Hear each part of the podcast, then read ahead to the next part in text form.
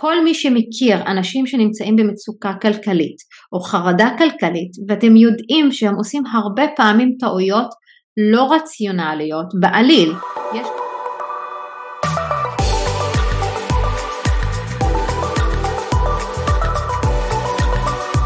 שלום יקרות או יקרים בפודקאסט מנהיגות עתידנית. מקווה שאני פוגשת אתכן ואותכם בטוב אני המנחה שלכן ושלכם דוקטור מרווה אזם, חוקרת מוח ותודעה ומלווה תהליכי פיתוח מנהיגות אישית ועסקית באמצעות מודל שנקרא one recode שמבוסס על הפרוטוקול הטיפולי שפיתחתי למניעת ירידה קוגניטיבית והיפוכה.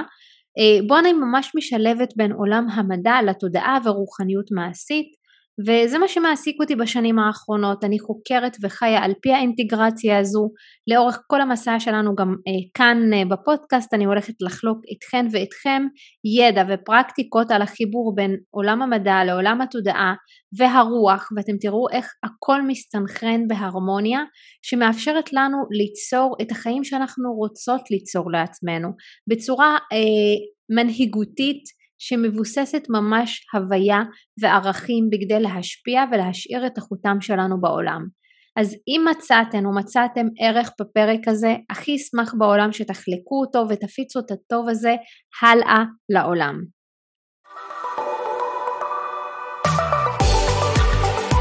לאחר שדיברתי בפרק הקודם על קבלת ההחלטות שלי האמיצה, יש לומר, ועל המסע חיים ועל הסיפור שסיפרתי יחד עם ורד, קיבלתי שאלות על קבלת החלטות. איך בעצם אנחנו יכולים לקבל החלטות? למה קשה לנו לקבל החלטות בכלל בתחומים, בתחומים שונים בחיים שלנו?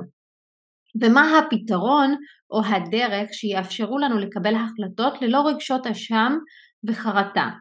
אז אני רוצה היום בעצם להביא אה, את המודל הרציונלי לקבלת ההחלטות מעולם הפסיכולוגיה ואני זוכרת שאחד הדברים שככה משכו אותי לעולם הפסיכולוגיה זה היה קבלת החלטות רציונליות ולא רציונליות במיוחד בעולם הכלכלי או הכלכלה ההתנהגותית.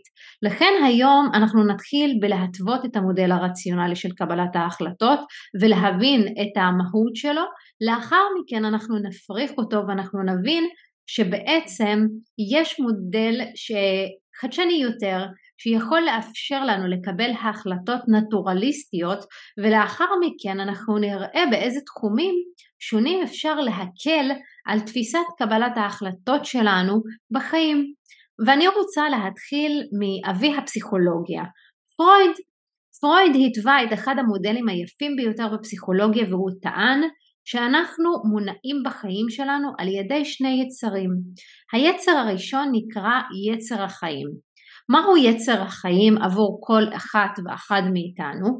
הגשמה מקצועית, הגשמה עצמית, זוגיות טובה, לממש את עצמנו בחיים. והוא שנים טען שהיצר הזה מניע אותנו בקבלת ההחלטות לקדם את החיים שלנו למקומות טובים יותר. אבל כשהתחילה מלחמת העולם הראשונה ב-1914, פרויד שינה והתווה מודל קצת שונה, שבו הוא הוסיף עוד יצר שקיים אצל כל אחד ואחת מאיתנו, שנקרא יצר של הרס עצמי. והוא טען שהמאזן בין שני היצרים הללו זו הבריאות הנפשית של כל אחת ואחד מאיתנו. ולמה אני מתחילה דווקא מזה? כי ככל שאנחנו רוצים להתחבר ברמה הרוחנית לנשמה שלנו, לבריאה כולה, בכלל לייצר מערכות יחסים טובות ולהתקדם בחיים, אנחנו חייבים להתייחס למבנה הנפשי שלנו ולאישיות שלנו. ועכשיו אני רוצה להמשיך ואני רוצה להגיד, הרי אם אנחנו מקבלים רק החלטות שמציבות לנו אושר בחיים ומקדמות אותנו, היינו כולנו מסופקים. כולנו היינו במקום אחר לגמרי, אבל כולנו ובכל אחת ואחת מאיתנו יש יצרים הרסניים שהרבה פעמים לא מאפשרים לנו לראות את התמונה אה, ממקום אחר או אה, את כל התמונה כולה או להתחבר לנשמה שלנו אה, ולבורא שנמצא בתוכנו ודווקא קבלת ההחלטות שלנו מגיעה ממקומות שהם פחות מיטיבים איתנו. והטענה וההסבר המרכזי לכל התהליכים האלה מאפשר לנו להבין שאנחנו היום לא כולנו ורובנו לא נמצאים בשיא מימוש הפוטנציאל שלנו. ודוגמאות להרס עצמי זה כמו לקבל החלטה להיכנס למערכת זוגית שלא טובה לנו, או להישאר במערכת זוגית שלא טובה לנו. דוגמאות נוספות זה לגבי, לקבל החלטה עבור הילדים שלנו או לנסות להגשים רצונות של אנשים אחרים או להגשים חלומות של אנשים אחרים. ואני מאמינה שכל אחת ואחת מאיתנו כאן שמאזינה לי היא או בת של הורים או אימא של ילדים ולא מעט פעמים אנחנו נמצאות באמצע. וזה מקשה על קבלת ההחלטות שלנו.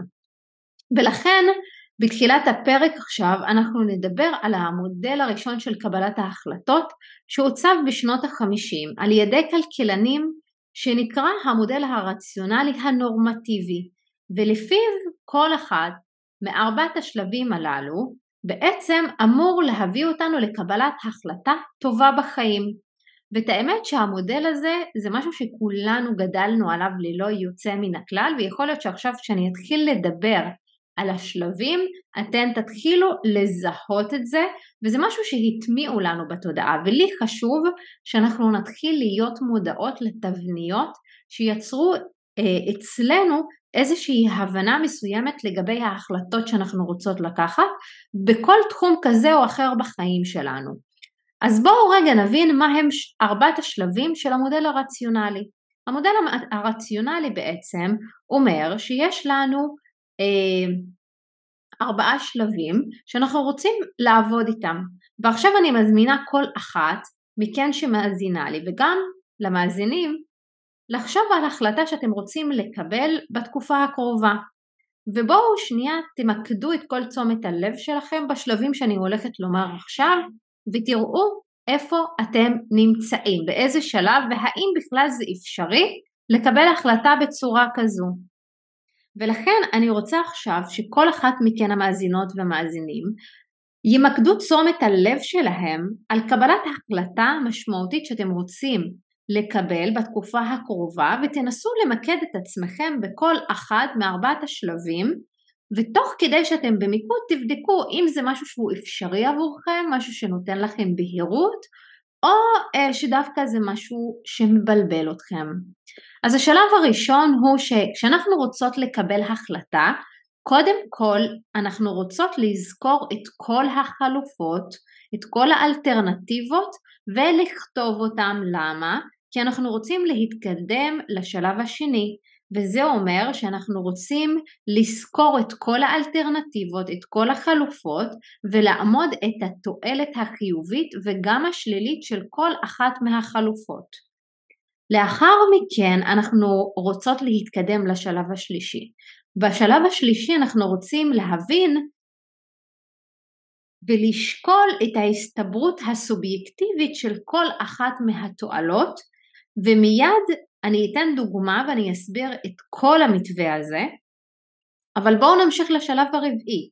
בעצם בשלב הזה זה אומר שאנחנו סקרנו את הכל, הבנו את כל החלופות, הבנו את כל התועלות החיוביות והשליליות, שקלנו את ההסתברויות, עכשיו אנחנו רוצות לאחד את כל המידע ולהגיע להחלטה הטובה ביותר. בעצם כלכלנים קראו לזה למקסם את הרווח. וכבר בתחילת הדרך הבינו אנשים שלמעשה מאוד קשה לקבל החלטות רציונליות בחיים אם נעבור על כל אחד ואחד מהשלבים האלה, ואני רוצה שתמשיכו לחשוב על הדוגמה בקבלת ההחלטות שאתם באמת עסוקים בה היום, בין אם זה ביחסים זוגיים, בין אם זה בקבלת החלטה מקצועית, קבלת החלטה בתור הורים לגן או לבית ספר של הילדים או משהו כזה או אחר, קבלת החלטה על רכוש ועל כסף או אפילו על חופשה נהדרת שאתן רוצות לעשות או אפילו החלטות עסקיות שאתן עומדות אה, לקבל. ואם כל אחת מכן חושבת כבר בשלב הראשון על הקבלת החלטה שהיא רוצה לעשות, יש איזושהי בעיה, כי השלב הראשון אומר שאנחנו צריכים לזכור את כל החלופות, את כל האלטרנטיבות, אבל אני רוצה ללמד אתכם משפט מאוד מאוד מרכזי, שאני רוצה שתזכרו אותו לאורך כל החיים שלכם מהרגע הזה. ריבוי חלופות משתק את היכולת שלנו לקבל החלטות. אנחנו חיות וחיים בחברה שופעת שיש בה ריבוי חלופות. יש הכל מהכל, והכל הולך וגדל כל היום, בכל תקופה ובכל דרך כזו או אחרת יהיו לנו הרבה מאוד חלופות. אבל נניח, ואני אישה לא דתייה, שנכנסה להיריון ורוצה להחליט אם כן להשאיר את ההיריון או לא להשאיר את ההיריון. יש לי כאן שתי חלופות, אני יכולה לדעת אם כן או לא, וזה בעצם מאפשר לי להיות ממוקדת. אבל היום, אם אני רוצה לקנות רכב נניח, אני אכנס לגוגל, אני אסתכל על כל סוגי הרכבים, על הגודל, על הצבע, יש כל כך הרבה חלופות שלפעמים זה משתק את היכולת שלנו לקבל החלטה. אנחנו נעבור לשלב השני, שגם הוא בעייתי. אנחנו רוצות לעמוד את התועלות החיוביות והשליליות של כל אחת ואחת מהחלופות. וזה יכול להיות שמסתתרים או מסתתרות ביניכן נשים שקשה להן מאוד לקבל החלטות והן מאוד הססניות בקבלת החלטות. אז למעשה כל קבלת החלטה מעוררת חרדה חדשה. למה קיבלנו את ההחלטה הזו? למה לא קיבלתי החלטה אחרת? ומה עושים בעצם אנשים הסיסניים בקבלת החלטות? כל יום מוסיפים עוד בעד ונגד, עוד תועלת חיובית או תועלת שלילית, ואז למעשה הם לא צריכים לקבל החלטה לעולם, וזה משרת את הנוכחות שלהם בתוך אזור הנוחות, מה שנקרא אני נשארת על הגדר. בשלב השלישי שהוא באמת מעניין והוא מדבר על המשקולות שאנחנו מייחסות לכל אחת מהתועלות ואני תכף אתן דוגמה. אם מישהי רוצה להיפרד או להתגרש מהבן זוג שלה כי הזוגיות לא מיטיבה איתה אבל יש לה תועלת שלילית של חרדה כלכלית שמעיבה עליה. אתן מסכימות איתי שאישה שיש לה חרדה כלכלית תתקשה לעשות את ההחלטה הזו למרות שהתועלת הזו שלילית ודווקא לאישה שאין לה את החרדה הכלכלית הזו יכולה לעשות את ההחלטה הזו בצורה אחרת לגמרי. בעצם מה שאני מנסה להגיד כאן זה ש... המצב שלנו משתנה, ההחלטות שלנו משתנות ממצב למצב, מתקופה לתקופה, מאדם לאדם. ואני רוצה לשתף אתכן במשהו שככה אני חוויתי אותו, כי בעבר גם הייתי שכירה וגם הייתי עצמאית, ממש בתחילת הדרך. הייתי שכירה באוניברסיטה וגם היה לי עסק עצמאי, וממש בהתחלה הרגשתי שאני חייבת את הביטחון ברמה הכלכלית ורציתי לשמור על רמת החיים שאני חיה בה עד שאני אתחיל להכניס באופן עקבי כספים מהעסק ואני זוכרת שממש היו לי חרדות כלכליות כל רגע שבו הרגשתי אה, שזה הזמן עכשיו לדאוג לכסף לא הייתי יכולה להיות ממוקדת בעסק לכן הייתי צריכה משרה בטוחה שתאפשר לי להתמקד באופן מלא בעסק לאט לאט ולהגדיל אותו. אז מה שאני שוב מנסה לומר, שהמשקולות האלה הם משתנים מרגע לרגע, מאדם לאדם, מתקופה לתקופה. היום אני יכולה לומר שאני לא אדם שיחזור להיות במסגרת, ואנחנו תכף נדבר על זה. ועכשיו מגיע באמת גם השלב האחרון, שמאוד מקשה עלינו, אם אנחנו באמת יכולים או יכולות לאחד את כל המידע ולהגיע להחלטה הטובה ביותר. וכאן אני רוצה שתרשו לי לתת לכן דוגמה שתעורר מחשבה ותוביל אותנו לחלק השני בפרק שאני ככה תכננתי שבאמת בו אני הולכת להפריך את המודל הרציונלי. חקרו מתבגרים על קבלת ההחלטות שלהם להתחיל להשתמש בסמים או לשתות אלכוהול. וכששאלו את אותם מתבגרים מהן החלופות לעישון סמים, אז הם באו ואמרו בצורה מאוד ברורה, או שאתה מעשן סמים או שאתה לא מעשן סמים. ואז שאלו אותם, אז תנו לנו בבקשה את התועלות החיוביות בהחלטה לעשן סמים. והרבה מאוד מהם באו ואמרו שייכות חברתית. התועלת הזו יש לה משקל מאוד משמעותי בגיל ההתבגרות, והם יודעים שיש תועלות כביכול שליליות או חיוביות נוספות בהתאם לכל אחת. זה הבריחה מהמציאות, ואז שאלו אותם בעצם, ההחלטה להשתמש בסמים, מה יגרום להם דווקא ברמה השלילית של התועלת לא לעשן סמים. הם אמרו, יתפסו אותנו, יקר לנו, זה ממכר. אז הם כבר מבינים את התועלת החיובית או את התועלת השלילית. הם יודעים גם שהתועלת השלילית היא בעצם סוג של מחיר שהם משלמים, ואז שאלו אותם על חלופה השנייה, שזה לא לעשן סמים. ומה התועלת החיובית בלהחליט לא לעשן סמים? רובם אמרו, אנחנו נאמנים לאידיאולוגיה שלנו, דואגים לבריאות שלנו, אה, אנחנו לא נכנעים ללחצים החברתיים. ואז שוב שאלו אותם, אוקיי, ומה התועלת השלילית של החלופה הזו? הם אמרו באופן מפורש, דחייה חברתית. עכשיו, קחו מישהו צעיר שצריך לקבל את ההחלטה הטובה ביותר, והוא מבין את התועלות החיוביות והשליליות, אבל עדיין קשה לו לקחת את כל התמונה ולקבל את ההחלטה הטובה ביותר. למה? כי ניטרלנו את האלמנט הרגשי בתוך קבלת ההחלטה ואת ההבנה מה נכון לי ומה לא נכון לי.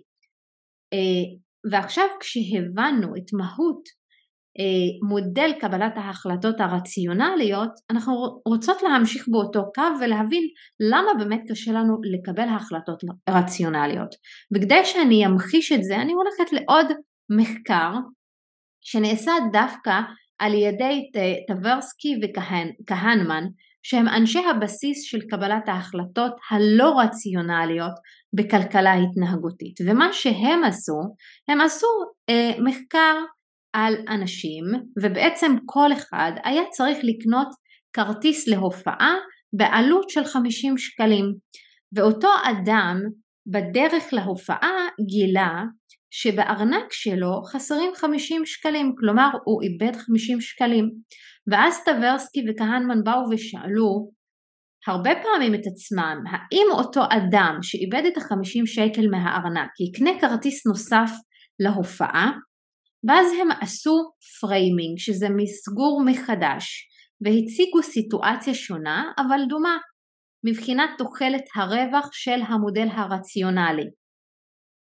ולקחו עוד אנשים שקנו אה, כרטיס להופעה ב-50 שקלים ובדרך להופעה גילו שהם איבדו את הכרטיס, לא את הכסף.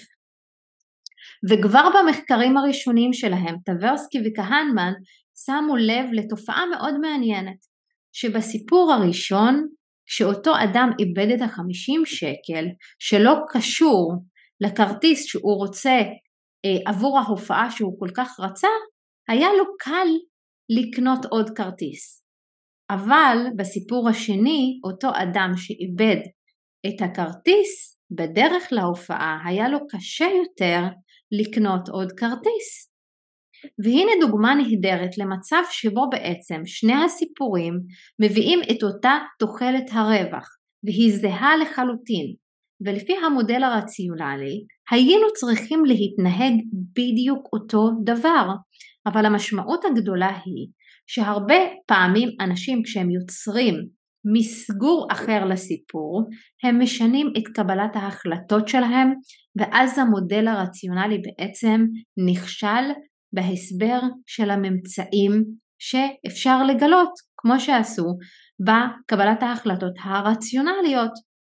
במחקרים נוספים ניסו לבדוק לשחזר את אותם ממצאים של טברסקי וכהנמן והציעו לסטודנטים לקחת או 50 שקל ביד או להיכנס להגרלה שהסיכוי שלהם להרוויח הוא 50-50 מה שטברסקי וכהנמן לימדו אותנו והרבה מאוד חוקרים הלכו אחריהם זה כשמדובר ברווחים אנשים נמנעים מסיכונים. ותמיד יעדיפו לקחת את החמישים שקל ביד ולא להיכנס להגרלה. כי בעצם מבחינתם בתפיסה הם מרוויחים את החמישים שקל. למרות שתוחלת הרווח של ההגרלה היא זהה לחלוטין. לעומת זאת, לימדו אותנו שבהפסדים הרבה פעמים כשמציעים לך ואומרים לך אתה עלול להפסיד עכשיו סכום מסוים או להיכנס להגרלה, תפסיד אפס או תפסיד פי שתיים, רוב האנשים נכנסים להגרלה כשמדובר בהפסד. אנשים לוקחים סיכונים, וזה יכול להסביר לכם הרבה דברים שהמודל הרציונלי לא יודע להעניק. אז המודל הרציונלי אומר רק איך ראוי לקבל החלטות ולא איך מצוי לקבל החלטות.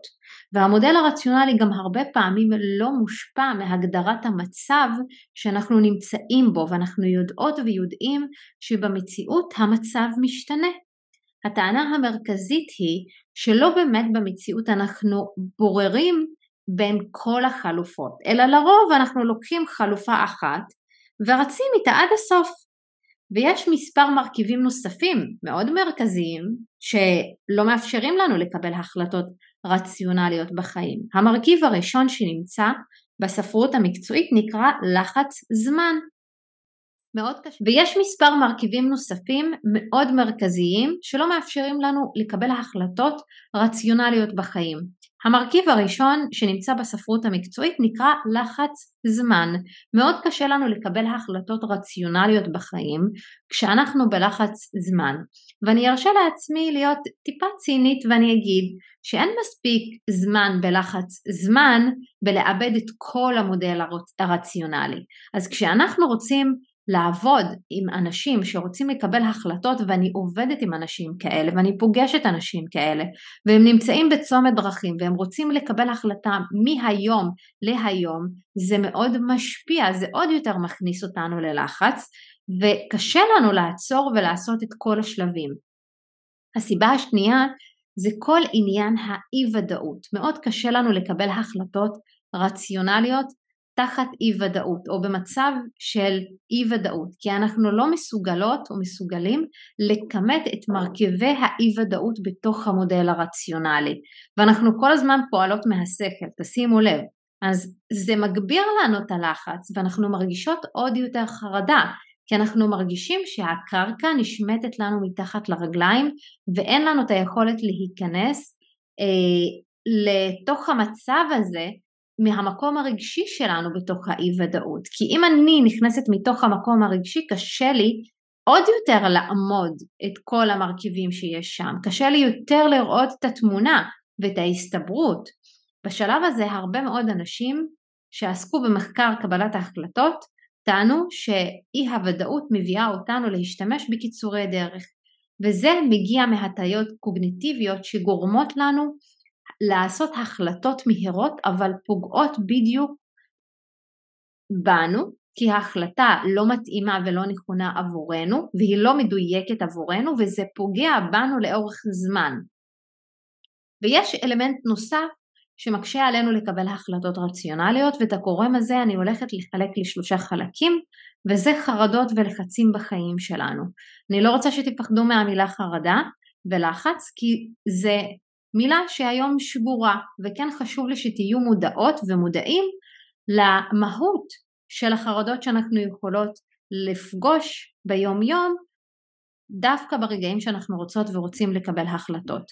וכשאנחנו באמת מוקפות אה, בחרדות או חרדות מציאותיות או נוירוטיות או מוסריות אנחנו לא מסוגלים לקבל החלטה רציונלית כשבעצם הן מנהלות אותנו ואנחנו לא מנהלות אותנו. בעצם כל הפן של החרדה או הלחץ מנהל אותנו במקום שאנחנו נעצור ונתחבר גם ללב שלנו וגם לשכל שלנו, גם לגוף שלנו ולהבין שאנחנו יכולות מתוך האינטואיציה ומתוך החיבור לנשמה שלנו להתעלות מעל כל מה שאנחנו חווים כרגע ולקבל החלטה אחרת. והרבה פעמים גם המודלים אה, שמציעים לנו בתוך התהליכים האלה של קבלת ההחלטות הרציונלית בעצם אה, מכניסה אותנו עוד יותר ללחץ ואנחנו לא מצליחים למצוא את עצמנו ואנחנו מנטרלים את הרגש. ואני אגיד משהו עצוב ככה שיסגור את החלק הזה בפרק שלנו שאני פוגשת לא מעט אנשים שרוצים לקבל החלטות אה, רציונליות. כי יש את ההבנה או התפיסה שאם אני מקבלת החלטות זה חייב להיות או רציונלי או אמוציונלי. ואת האמת שזה יכול להיות גם ביחד והיום אחד המודלים המרכזיים היא להתחבר גם לרגש וגם לשכל ולעשות את זה ביחד, זה לא סותר, כמו שאמרתי קודם.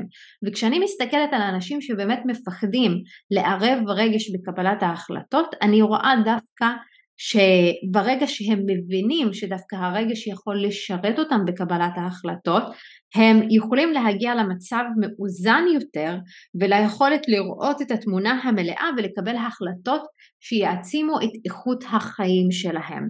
ועכשיו, ועכשיו בואו נמשיך לזהות מה יכול להקשות עלינו בקבלת ההחלטות. לכן עכשיו תקשיבו ותתמסרו יחד, יחד איתי להגדרות של החרדות שאני הולכת להציג כאן. תנשמו עמוק ובואו יחד איתי כי אנחנו הולכים לפגוש משהו שאני באמת רוצה שתהיו מודעים ומודעות אליו כי זה יכול לעזור לכם להתחיל לזהות את זה ביום יום שלכם ויאפשר לכם אחר כך לקבל החלטות ויעשו לכם את איכות החיים טובה יותר. אז מה הם שלושת סוגי החרדות שנמצאו במחקרים? חרדות מציאותיות, חרדות נוירוטיות וחרדות מוסריות. זה לא קללות, אני תכף אסביר כל אחת מהן ואני אתן דוגמאות משמעותיות, אז כל אחת יכולה להבין איפה זה פוגש אותה במהלך היום יום ולהתחיל להיות מודעת אה, ולהבין גם איך זה משפיע על ההתנהלות היומיומית שלה בקבלת ההחלטות. אז אני אתחיל מהחרדה הראשונה שנקראת חרדה מציאותית. ההגדרה של חרדה מציאותית היא חוויית הפחד שמתעוררת בנו כשאנחנו מתמודדות עם גירוי מאיים במציאות. אני רוצה להציג לכם את ארבע הסוגים של חרדות המציאותיות שאנחנו מתמודדות ומתמודדים איתם. הראשונה הזאת חרדות כלכליות. אני מאמינה שאנחנו כאן במדינה ובכלל בתקופה הזו פוגשים את זה לא מעט. וכשבן אדם סובל מחרדה כלכלית או ממצוקה כלכלית או קושי כלשהו מאוד קשה לקבל החלטות רציונליות. כי הרבה רגש מתערבב כאן אבל יש הרבה יותר מעבר. כל מי שמכיר אנשים שנמצאים במצוקה כלכלית או חרדה כלכלית ואתם יודעים שהם עושים הרבה פעמים טעויות לא רציונליות בעליל יש כאלה שיפנו לשוק האפור או שוק השחור וכל מיני צעדים שבוודאי לא היו מקבלים בתהליכים רציונליים אבל במחקרים שאני קראתי ועברתי עליהם וראיתי ולמדתי אפשר למצוא משהו מאוד מעניין שיש שני סוגים של חרדות כלכליות שלא מאפשרות לנו להיות במנוחה ומסתבר שהן בכלל לא רציונליות, הן רגשיות לחלוטין ואנחנו לא מסוגלות להתנתק מהן ומאז הלידה יש את החרדה הראשונה שבוודאי כל מי שמקשיב ומקשיבה יכולה להכיר את החרדה הזו ושמע אותה אה, או שמע את המשפט הזה מההורים שלו לעולם אל תעזבו מקום עבודה עד שיהיה לכם מקום עבודה אחר. אני יכולה לומר באופן אישי שכשאני יצאתי לעצמאות מלאה, המשפט הראשון ששמעתי לאימא שלי זה היה איך יכול להיות שעכשיו את עוזבת את כל הטוב ואת הפנסיה ואת כל הביטחון אה, ואת הולכת אל הלא נודע. בעצם זה הרגע שאני מבינה שכל החיים חינכו אותי על זה שאני צריכה להיות בחרדה כלכלית אה, ולחפש את הביטחון. והרבה מאיתנו פוגשים את זה. ואם אתן מזדהות אז תכתבו לי כי זה חשוב לראות עוד אנשים שבאמת חווים את הדבר הזה.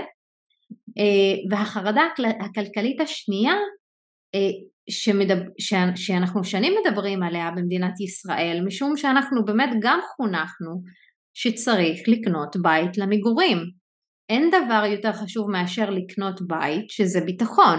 עכשיו עוד יותר, אני באה מהחברה הערבית, שם בונים בית, לא רק קונים בית, אתה צריך חלקת אדמה ואתה צריך לבנות בית, למרות שכן יש מגמה כרגע של יותר לקנות בתים, אבל זה הכיוון וזה מה שקורה פה במדינה, ומסתבר שהיום החרדה הזו היא מעצבת לנו בעיה בתפיסת הקנייה של הבתים שלנו, של הדירות שלנו, משום שההחלטה הכי לא כלכלית היום במדינת ישראל זה לקנות בית למגורים. אין ספק שאם את או אתה קונים דירה להשקעה, אנחנו כמובן לא מדברים על אנשים שיש להם כסף לקנות גם 20 דירות, אבל כשאתה צריך להחליט עם הון עצמי קטן להשתעבד למשכנתה גדולה בתור זוג צעיר ולהחזיר פי שניים מגובה המשכנתה. זאת ההחלטה הכלכלית הכי לא נכונה. ושני, ושנים אנשים דיברו על זה ששכר דירה זו זריקת כסף והיום אנשים מבינים שאם מישהו יודע לקנות דירה קטנה להשקעה וממנף את ההשקעה הזו הוא יכול בהחלט מבחינה כלכלית להצליח יותר. תסתכלו רגע איפה זה פוגש אתכם ביום יום. החרדה המציאותית הנוספת, שהיא גם כן מרתקת, זאת חרדת בריאות. אני אה, בעצם פוגשת את זה לא פעם ולא פעמיים, אנשים חרדים לבריאות שלהם. למה אנחנו צריכים באמת לחוות אירוע קשה שמישהו קרוב אלינו חולה במחלה כלשהי, או חס וחלילה מישהו שעבר לצד השני אה, ואז אנחנו קמים בפחד ובבוקר אנחנו מחליטים שאנחנו משנים את כל החיים שלנו או כל הדרך שלנו בגלל חרדות בריאותיות. אה, ולמה אנחנו באמת צריכים להגיע למצב שאנחנו מזדעזעים כל כך בשביל לעשות איזשהו שינוי ולהבין שהחיים שלנו קצרים ולדאוג לבריאות שלנו או לקבל החלטות בנוגע לבריאות שלנו. ואני אשמח שכל מי שמקשיבה לי היום תקום כל בוקר ותגיד אני עפה על החיים האלה כי אני בוודאי לא צריכה להזדעזע בשביל להבין שהם קצרים. אני יכולה לספר גם אה, שאחד הדברים שקורים שכשאני למשל לא מרגישה טוב אני לוקחת על עצמי הרבה מאוד החלטות של אוקיי אני אנוח יותר, אני אעבוד פחות שעות, אני אתן לגוף שלי יותר אה, זמן שלווה ורגיעה. עכשיו זה לא שאני לא עושה את זה, היום שלי בנוי בצורה כזו שיש אינטרוולים, אני כן עובדת ואני כן נחה, אבל כשאני לא מרגישה טוב או שהגוף שלי בעצם מאותת לי יותר לנוח, אני מתחילה לקבל החלטות מפה עד הודעה חדשה, ואז יום למחרת, כשאני קמה בריאה, אני פשוט ממשיכה את היום שלי כאילו לא הבטחתי לעצמי שום הבטחה, ורובנו נמצאים במקום הזה. כנ"ל אפרופו לגבי המשקל שלנו, אנחנו מגיעים למצב שהמשקל שלנו אה, מגיע לנקודה מסוימת שאנחנו לא מרוצים או מרוצות מהגוף שלנו ואז אנחנו מתחילות להיות בחרדת בריאות מסוימת כלפי הגוף שלנו ואנחנו מתחילות להיות באשמה ובלחץ מזה. החרדה המציאותית אה, או שמה לא מציאותית בקבלת ההחלטות רציונלית בחיים קשורה לרווחה ולשלימות של הילדים שלנו. אני עוד לא אימא אז אני לא יכולה להסביר ולהבין את זה עד הסוף, אבל אני יכולה להבין את ההורים, וזה משהו שדי מעניין כמה אנחנו באמת אה, רוצים שיהיה טוב לילדים שלנו, אבל אנחנו לוקחים החלטות במקום הילדים שלנו מרוב שאנחנו מגוננים על הילדים, ואנחנו רוב, רוב הזמן רוצים לחיות את החיים במקומם, שאנחנו כבר מקבלים ומנהלים החלטות עבורם כי הם צריכים להיות חלק מהחלום ומהחזון שלנו. ואז הם לא יודעים לרוב להתמודד עם החיים שלהם ולקבל החלטות. וזה ממש מתקשר לי גם למה שדיברתי בפעם הבאה ואני אולי קצת מדברת בשם ההורים אבל אני אדבר בשם ילדה שגדלה להורים שמאוד רצו שאני אהיה התגשמות כל החלומות שלהם ולקבל לפעמים החלטות בשבילי. אבל עד הרגע שבאתי ואמרתי לא אף אחד לא יחיה את החיים שלי במקומי או יחליט החלטות שהן לא מתאימות לי אני חושבת ששם היה גבול מאוד ברור שאפשר לי לקבל החלטות בצורה אחרת וזה היה באמת מהקשבה ללב שלי ומרצון ללכת אחרי האמת שלי. אבל הרבה מאוד מההורים עושים את הטעות הזו וההורים שלי גם עשו אותה בהתחלה עד שהם הבינו שהם לא יכולים יותר. אז לכל ההורים אני מסתכלת אומנם לא ממקום של הורה אלא אני מסתכלת גם ממקום של ילדה להורים שהיו כאלה בעבר.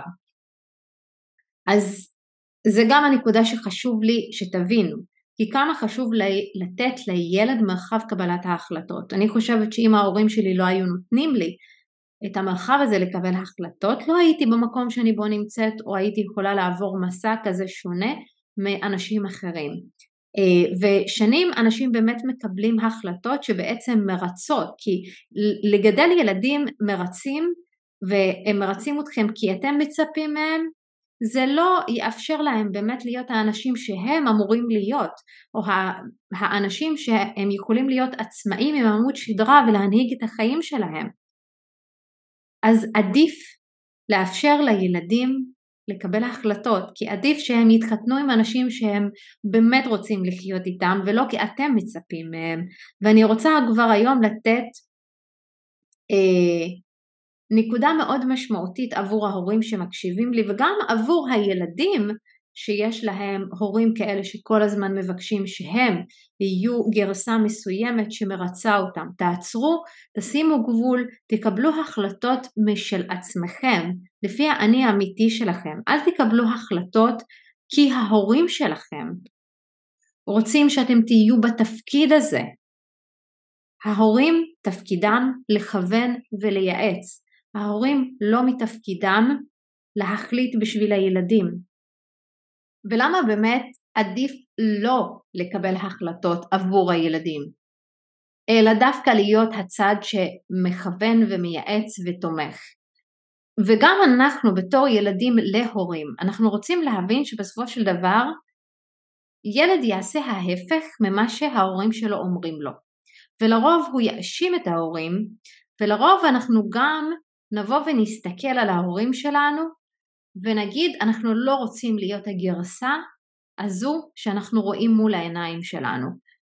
וכולנו בתור הורים ובתור ילדים יכולים להזדהות עם הנקודות האלה כי ככל שאנחנו מגיעים למצב אה, של התבגרות ושל בגרות אנחנו מבינים איזה שריטות יש לנו מהילדות בגלל התקשורת שלנו עם ההורים שלנו. אז כיף יותר לייעץ ולכוון ולא לחיות את החיים של הילדים שלנו וגם אנחנו בתור ילדים לא כיף לנסות כל הזמן לרצות ולהרחיק את התפקיד ההורי הזה מאיתנו כי ההורים שלנו לא היטיבו איתנו. אנחנו רוצים לטפל בזה ואנחנו רוצים לאפשר לכל הפצעים האלה לעבור ריפוי ולסלוח על מה שעברנו בילדות שלנו. ואם אני מסתכלת גם על כל החרדות המציאותיות ויכולתי להציג עוד את החרדות הביטחוניות ועוד ועוד ועוד, לכן חשוב לי שתבינו שזה נחוץ לטפל וליצור תשתית תודעתית כדי שהחרדות האלה לא ינהלו את קבלת ההחלטות בחיים שלנו. החרדה השנייה נקראת חרדה נוירוטית, וזה הפחד לאבד שליטה.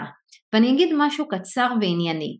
מי שיותר נורמלי על קו הרצף נורמלי לא נורמלי מרשה לעצמו לאבד שליטה מדי פעם כי הוא יודע שהוא יכול להחזיר את השליטה ברגע שהוא ירצה. וכאן אני מדברת על אנשים שמגדירים את עצמם כ freak control, ששונאים את עצמם אה, אם משהו יוצא מהשליטה שלהם וזה מתיש אותם והדבר הזה כל כך קשה להם שזה גם מקשה עליהם יותר לקבל החלטות רציונליות, כי הם יודעים שהם לא מתנהגים רציונלית והם לא מסוגלים לשלוט בזה.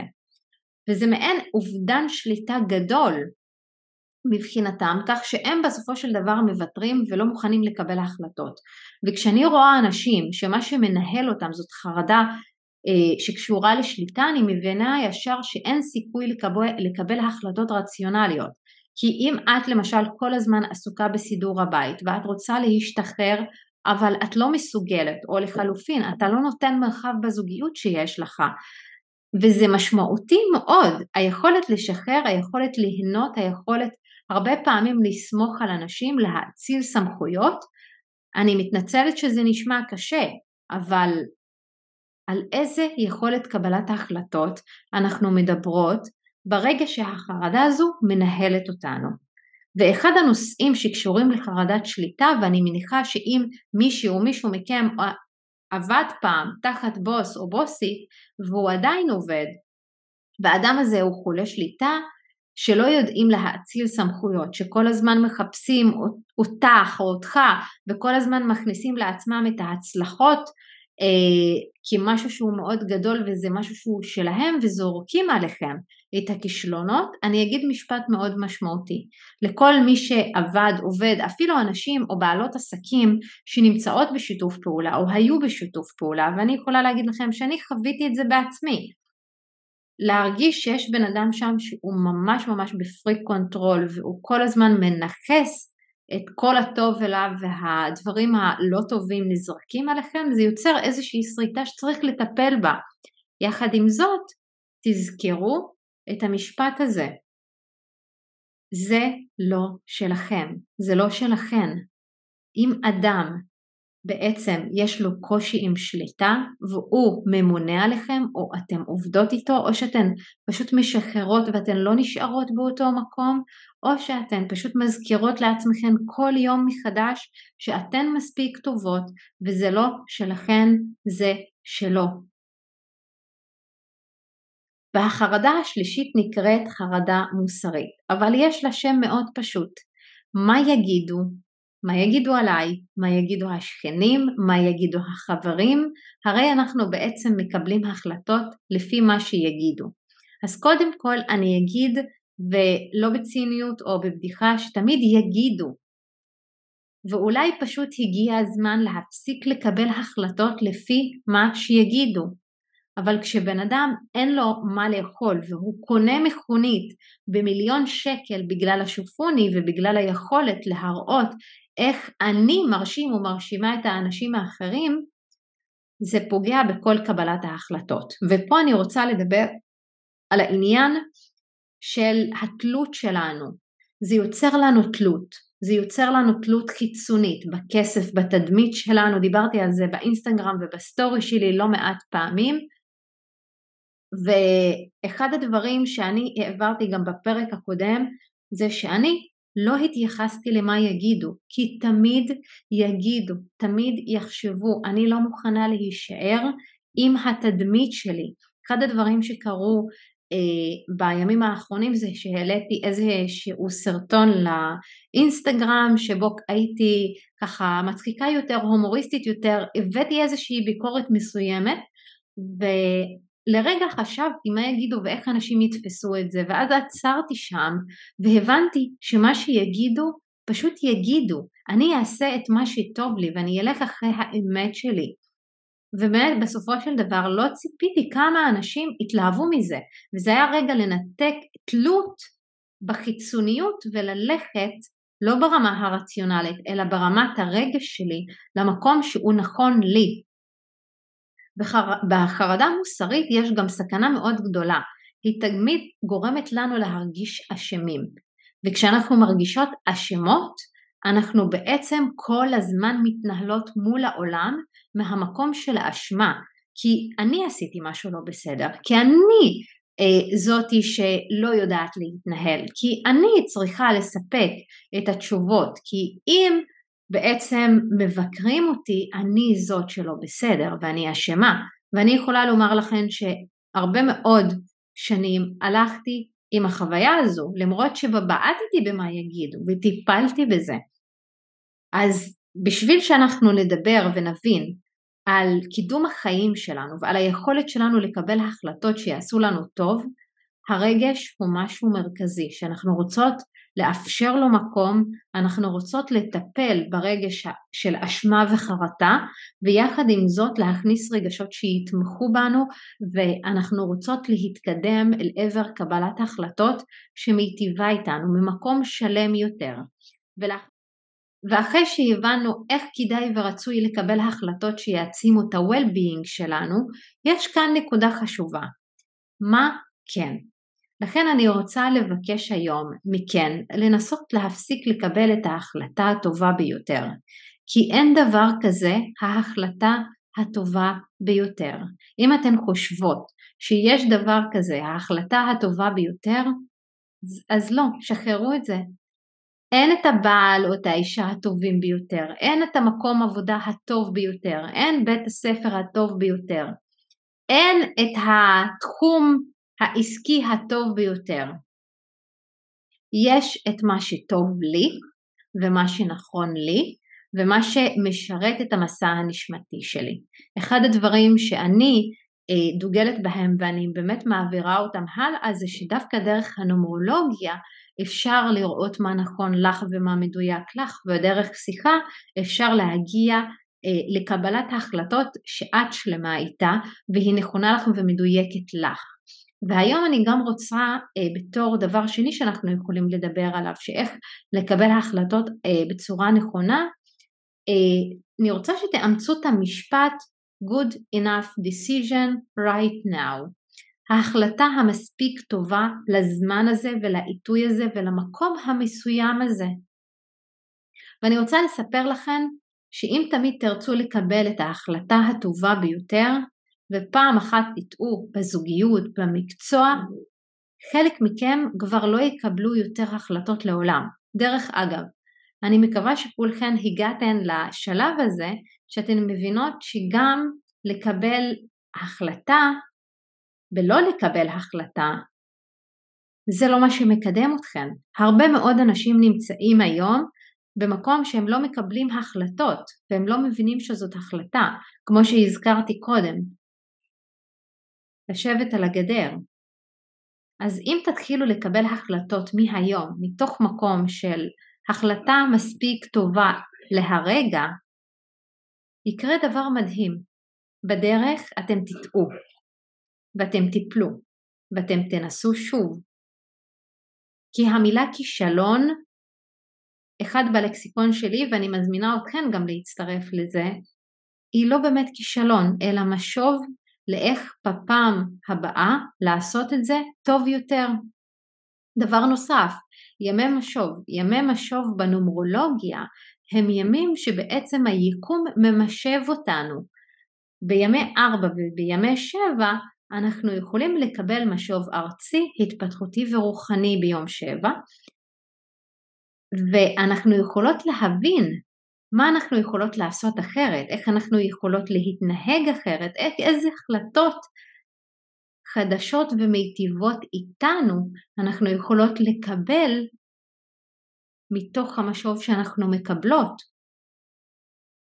ולכן אני רוצה לתת לכם טיפ ממש ממש חשוב ל-good enough decision right now. אבל לפני שאני אתן את הטיפ שהוא כל כך משמעותי בקבלת החלטות בחיים שלנו תובנה שההחלטות יכולות להשתנות מתקופה לתקופה, מעת לעת וממצב למצב, אני רוצה להזכיר משהו שהזכרתי אותו במהלך הפרק, כשדיברנו על חרדה מוסרית, דיברנו על הצורך להרגיש פחות אשמים. כשאנחנו בעצם נקראות, נקראות מתוך התחושה של מה יגידו, או ריצוי של הציפיות של כל הילדות שלנו של החינוך שבו גדלנו. ואני אתן דוגמה קטנה, לדבר הזה כדי להעצים את היכולת של good enough decision right now. זה יוצר תחושה של יותר שלמות ופחות של אשמה. הרבה מאיתנו מתלבטים באחת אה, כזו, אחת או שניים מקבלת ההחלטות שלנו. ופה אני אציין שזה בעיקר נשים מתלבטות בקבלת ההחלטה הזו ספציפית, שהיא בעצם הקונפליקט בין קריירה או עסק למשפחה. לכאורה נראה שאף פעם את לא תהיי מאושרת. אני פוגשת בעלות עסקים שנמצאות במקום הזה, גם אני הייתי במקום הזה.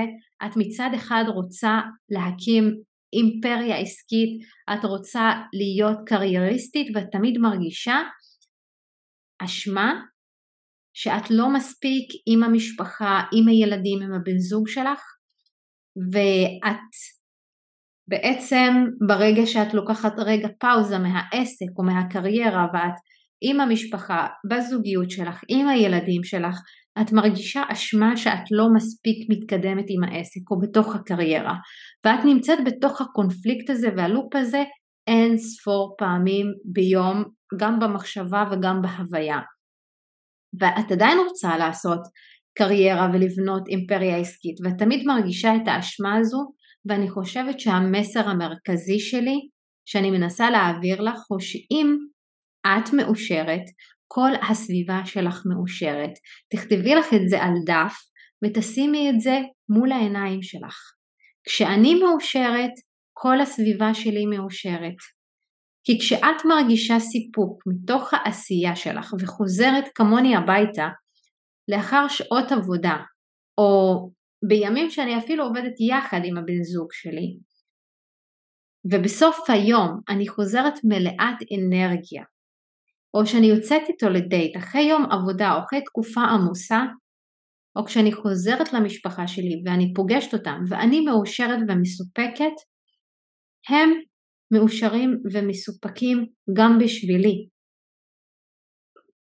ושנים אנשים קיבלו החלטות לא להתגרש בגלל הילדים, אפילו היו עושים עוד ילד בשביל לא להתגרש. אני יכולה לומר שיש לי דוגמה אחת חיה מהחיים שפגשתי מקרוב ואני הייתי מאוד מאוד צעירה ו- וראיתי את זה וזה כאילו היה משהו שהוא מפליא בעיניי, איך אנשים שלא כל כך מסתדרים מביאים עוד ילד לעולם בשביל לא להתגרש.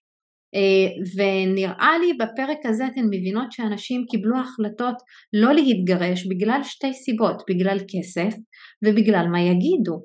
אבל אתן יודעות מה זה ילד שרואה את ההורים שלו לא מאושרים כל החיים? ולכן באחד המחקרים המעניינים ביותר שנעשו לאחרונה אה, הראו שבשנים האחרונות יש איזושהי עלייה מאוד גדולה בין אה, בני גיל 30-40 שפונים להורים שלהם ואומרים להם שהם בני 60-50 תתגרשו. אנחנו לא רוצים שאתם תישארו ביחד בגללנו. והרבה פעמים התחושה של להיות מאושרת ולהרגיש טוב היא נותנת לכל הסביבה שלך את התחושה והם מאושרים בשבילך וזה מקדם אותם בין אם זה ילדים, בין אם זה זוגיות, בין אם זה משפחה. והמשפט מפתח שחוזר כחוט שני ברוח הפסיכולוגיה החיובית, אם לנו טוב, לכל הסביבה שלנו טוב. אם לי טוב, לכל הסביבה שלי טוב, ואפילו לא אם. כמו שאמרתי קודם, כשטוב לי, טוב לכולם מסביבי. ולכן אני כן רוצה לתת ולהתחיל עם הטיפ הראשון שלנו, שלי באופן אישי שינה את החיים אה, בשנים האחרונות בתפיסה שלי לקבלת ההחלטות. אה, אני כל יום בבוקר עומדת מול המראה וכל יום אני שואלת את עצמי שאלה מאוד חשובה. ואני בוחנת את המציאות, אוקיי? האם בוחן המציאות שלי תקין? האם באמת אני יודעת מה החוזקות שלי? כמובן שכבר עברתי תהליכים, אני כבר כל כך מחוברת פנימה, אני מכירה את המפה הנומרולוגית שלי ואת המסע הנשמתי ואני מתחברת לתקשור, אבל עדיין בסופו של יום ובתחילתו של יום אני עומדת מול המראה ואני שואלת האם אני באמת יודעת מה החוזקות שלי, מה המגבלות שלי, ואני בודקת את עצמי הרבה פעמים. ויצא לי השבוע לדבר ממש עם חברה וכזה קצת צחקנו על זה שפעם בראיונות עבודה, ובדרך כלל הייתה את השאלה הזו של התכונות החיוביות והשליליות, אני בטוחה שמי שעבר או עדיין עובר ראיונות כאלה אה, מול המשאבי אנוש, אז ישר היו מלמדים אותנו לומר תכונות שליליות שהן חיוביות.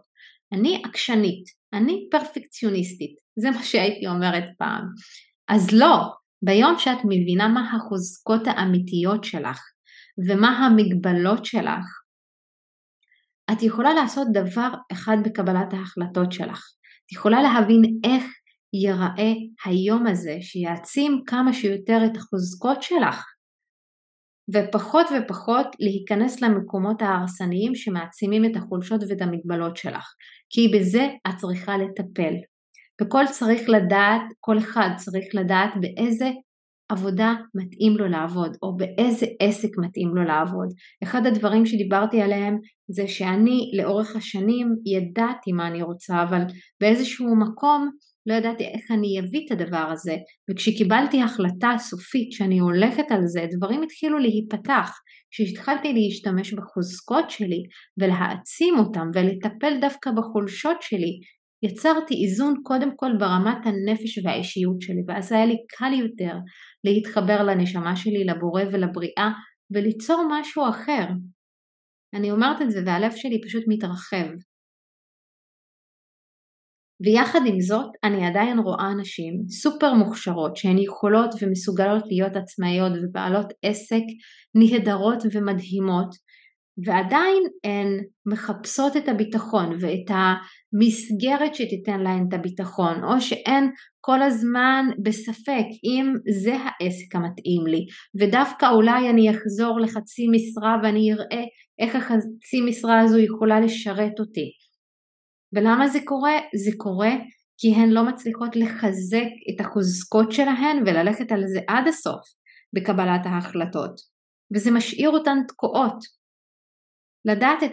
את החוזקות שלך זה לדעת מי טוב לך ומה טוב לך, לא רק ברמת העסק והקריירה, אלא מבחינת זוגיות, מבחינת חברויות, לאנשים שאת מכירה בתוך המערכות יחסים שיש, וגם אם יש אנשים שלא מתאימים לך ולא נכונים לך, אנשים כאלה שקשה להם עם הנוכחות שלך, כאלה שפחות מעצימים ומפרגנים ומקדמים, והם פחות כנים איתך, להחליט לשחרר אותם מהחיים שלך. כי כשאת נמצאת במקום כזה בקבלת ההחלטות שלך, ממקום בטוח, השמיים הם לא הגבול, את יכולה להגיע לכל תחום בחיים שלך ולקבל החלטות מספיק טובות בכל תחום, וכמו שאמרתי, גם בתחום החברתי. את יכולה כבר עכשיו להתחיל לראות מהאנשים שנמצאים סביבך, ועם מי טוב לך ועם מי לא טוב לך, ולהתחיל ללמוד ולהתאמן, לחזק את החוזקות שלך, ומה שלא טוב ולא מתאים, להחליט לשחרר מהחיים שלך. את אלה שלא מיטיבים במיוחד עם איכות החיים שלך ולא מאפשרים לך לקבל את ההחלטות המיטיבות. ואלה שלושת האנשים שאני בדרך כלל קוראת להם משביתי שמחות, מניחי מוטיבציה ושואבי אנרגיה. זו בחירה שלנו איך נחיה את החיים שלנו. ואנחנו כל יום יכולות לקום ולקבל החלטות ולהטיב את איכות החיים שלנו. בכל רגע ורגע יש לנו את היכולת לקבל החלטה מספיק טובה עבורנו. ואנחנו יכולות לדבר גם על הצבת מטרות. בהצבת מטרות עוד יותר כשאנחנו רוצות להסתכל על כל צעד שעשיתי כהחלטה טובה שעשיתי, בין אם היא הייתה אה, מוגדרת כהצלחה או בין אם היא מוגדרת ככישלון או במילים אחרות בין אם הצעד הזה עבד ובין אם זה לא עבד, עדיין מבחינתי זה שבדרך להשגת המטרה שלי חוויתי חוויה מסוימת, חוויה של הצלחה או חוויה של משוב, זה עדיין מקדם אותי אל עבר ההחלטה הבאה שלי. המושג של אפקטיביות ואופטימיות בחיים מקדם החלטות מיטיבות, כי כשאת קמה בבוקר ואת מחייכת לעולם ואת רואה בכל אתגר ובכל אה, קושי משהו שאת יכולה אה, ללמוד ממנו וזאת הזדמנות לצמיחה ואת לומדת לא ליפול לפסימיות כל הזמן, אני לא אומרת לא להרגיש, אני אומרת לתת לרגש מקום, לחוות אותו, עשיתי סדרה שלמה על רגשות ואת יכולה לאפשר לעצמך להרגיש. את יכולה לאפשר לעצמך גם להרגיש בטוב פיזית, בגוף ובנפש. וזה מאפשר לך לקדם קבלת החלטות חיובית. אני יכולה עוד לדבר על הרבה מאוד מרכיבים, אבל הזמן שלנו קצר ואני חושבת שמספיק להיום, אז אני רוצה ממש להתמקד בעיקר בפרק הזה או לסיים אותו, שאנחנו דיברנו על תהליך של איך הפסיכולוגיה החיובית לקחה את התחום של קבלת ההחלטות והעצימה אותו למושג של האושר והאהבה. ואנחנו יכולות כל החיים שלנו לנסות לקבל החלטות רציונליות, אבל מסתבר מהספרות המחקרית, מאוד קשה לקבל החלטות רציונליות. יש מספר גורמים שלא מאפשרים לנו לקבל, לקבל את ההחלטות הרציונליות האלה. אבל אם נקבל החלטה שתאפשר לנו גם במובן של החלטות מיטיבות לחיות איתם בשלום בתקופה מסוימת וייתכן שבתקופה אחרת נקבל החלטות אחרות, נשחרר את רגשות האשמה והחרטה ונדע לתעל את החיים שלנו בצעדים שמקדמים את ה-well-being שלנו ונגיע לאיכות חיים טובה. וכאן גם נכנסת הנומרולוגיה. הנומרולוגיה שמאפשרת לנו לקבל חיבור פנימי אל תוך התבנית הזו שנקראת מספר, שמסמל משהו באישיות שלי. וזה גורם לי רגע לסכם את הפרק הזה ושתבינו, אני מדברת על קבלת ההחלטות כי קבלת ההחלטות מגיעה מתוך רובד של אישיות קודם כל, מתוך הנפש שדיברתי עליה. ככל שאני יודעת ללמד את הנפש שלי ואת האישיות שלי, ללכת אחרי החוזקות שלה, לטפל במה שמגביל אותי, או במצבי התודעה שמגבילים אותי, זה בעצם שער שמאפשר לי להתחבר לנשמה שלי. זה שער שמאפשר לי לתקשר עם הנשמה שלי, עם המדריכים הגבוהים שלי, וגם משם לקבל החלטות, ללכת לאינטואיציה וללמוד לאזן בין הרציונל לבין הרגש, וליצור אינטגרציה מנהיגותית שמאפשרת לנו להיות באיזון ובשלום פנימי קודם כל עם עצמנו. ועד כאן בפרק שלנו של קבלת ההחלטות. אני מאמינה אה, שמי שנשארה גם עד הסוף מוזמנת לשלוח את הפרק הזה אה, לאנשים אחרים שיכולים להירתם מהפרק הזה ולמי שעדיין לא עוקבת אחריי בואו אליי לאינסטגרם ואני מעלה שם הרבה מאוד תכנים מעניינים שצריכים לפעמים את הקשב שלכם, אז אני מחכה לראות אתכם שם ולשמוע מכן תגובות ושאלות שיש לכם.